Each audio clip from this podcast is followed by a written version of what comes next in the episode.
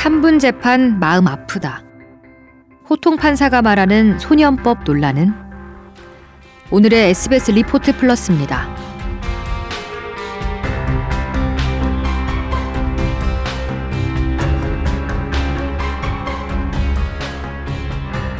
청와대 홈페이지 국민청원 게시판이 생긴 이후 처음으로 답변을 받은 청원은 소년법 개정에 관련된 것이었습니다.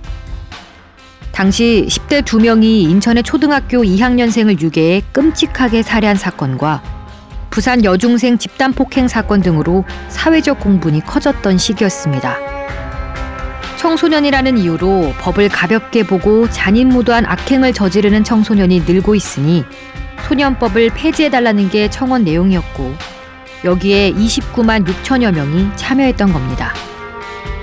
이후로도 청소년 잔혹범죄나 학교폭력 사건이 사회 문제로 불거질 때마다 소년법 논란이 다시 점화되고 있는데요.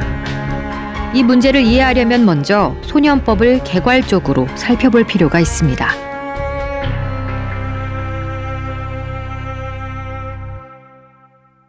여기서 소년이란 19세 미만의 청소년을 의미합니다. 많은 사람이 소년법과 청소년 보호법을 혼동하는데요. 범죄를 저지른 19세 미만자에 대한 처분을 위한 법률이 소년법이라면 청소년 보호법은 해로운 환경으로부터 청소년을 보호하기 위한 법률입니다. 소년법 개정과 관련해 논란이 뜨거운 지점은 소년법 제59조 사형 및 무기형의 완화입니다. 죄를 범할 당시에 18세 미만인 청소년이 사형이나 무기징역에 해당하는 중대한 범죄를 저질러도 15년 이하의 유기징역을 받도록 제한한 규정입니다. 청소년이 특정 강력범죄 처벌에 관한 특례법 적용을 받아 징역 20년으로 가중 처벌을 받더라도 사형이나 무기징역만은 면할 수 있습니다. 예를 들어 14살 청소년이 살인을 저질러도 최대 20년형을 받기 때문에 30대의 나이에 다시 사회로 나오게 되는데요. 이 경우 재범의 위험성도 있고 청소년들도 평생을 감옥에서 보내는 건 아니니까 처벌을 덜 두려워할 가능성이 크다는 게 소년법 개정 또는 폐지론자들의 주장입니다.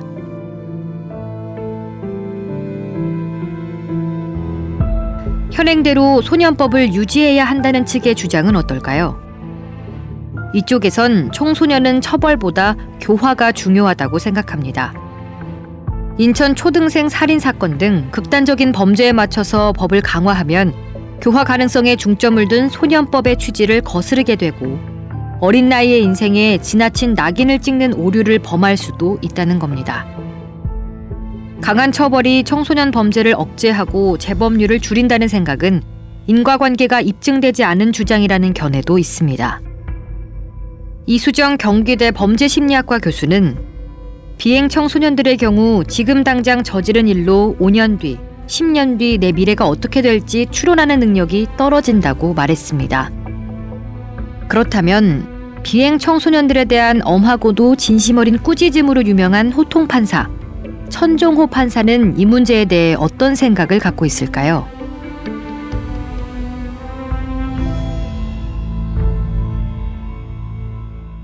천종호 부산지방법원 부장판사는 8년간 소년 재판을 맡아 하다 올 봄에 일반 법정으로 돌아갔습니다.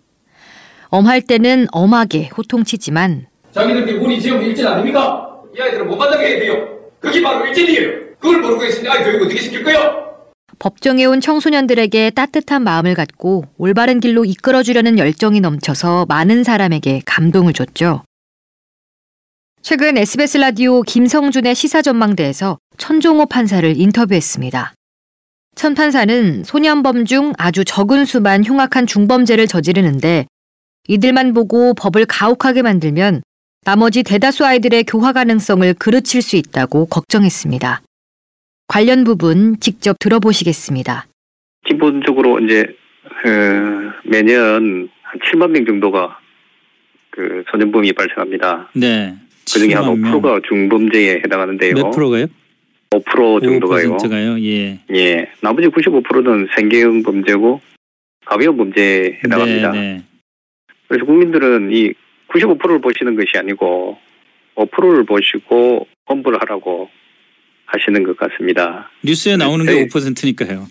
예, 예. 근데 저희들 입장에서는 95% 중에서 건져내야 아이들이 또 건져낼 수 있는 아이들이 너무나 많습니다. 예. 예, 그렇게 건져내기 위해서는 그들의 실상을 먼저 알고 왜 이 기회까지 이르게 됐는가를 분석해 주셔야 되는데 네. 그게 분석은 전혀 없이 엄벌주의를 외치다 보니까 5% 음. 아닌 나머지 95% 아이들도 함께 묻혀서 아무런 도움 없이 절망하고 좌절에 빠진 것을 보고 이 아이들이라도 살려야 되겠다는 입장에서 예. 그들의 실상을 대변해주고 싶어서 책을 썼습니다. 예. 천 판사는 강력 범죄에 대응하기 위해서 처벌 수위를 일부 높이는 것에 대해서는 반대하지 않지만 소년법 폐지는 여러 가지 의미에서 곤란하다고 말했습니다. 예를 들어 소년법을 없애 14세 이상의 아이들에게 사형이나 무기징역을 선고할 수 있게 하면 공직에 선출될 수 있는 권리나 참정권도 줘야 하는 법 체계상의 문제가 생긴다고 합니다. 천 판사는 우리나라 소년 재판의 현실도 많이 개선해야 한다고 안타까워했습니다.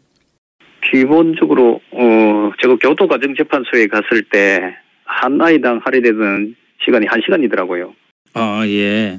네, 한 시간 동안 아이의 충분히 얘기 듣고 부모 얘기, 또 교사의 얘기, 조사관들의 얘기를 듣고 그게 맞는 처분을 내리는데요. 네.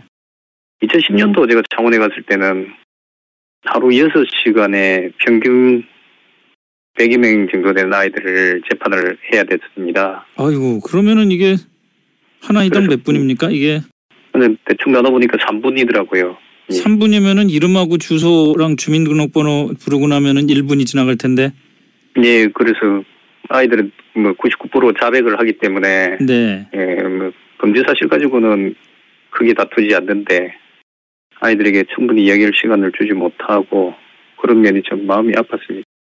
왜 이게 다른 이것도 뭐 인력과 자원의 문제입니까? 왜 이렇게 소년 재판이 예, 뭐- 운영됩니까? 소년재판은 지금 전국에 판사님들이 3천 명이 넘으시는데요. 네.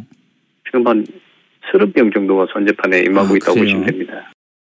천판사는 재판보다 더 중요한 건 재판 이후라고 말했습니다. 재판과 징역 과정에서 청소년이 뉘우치고 반성하면 그 마음을 유지할 수 있도록 오래 보살펴 주어야 하는데 현실은 그들을 제대로 보듬어 줄 가정이 아예 없거나 사회 관심과 지원도 부족하다는 겁니다.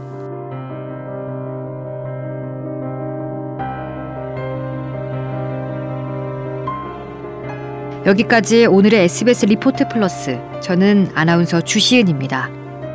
천종호 판사의 인터뷰 전문은 SBS 김성준의 시사 전망대에서 다시 들을 수 있습니다.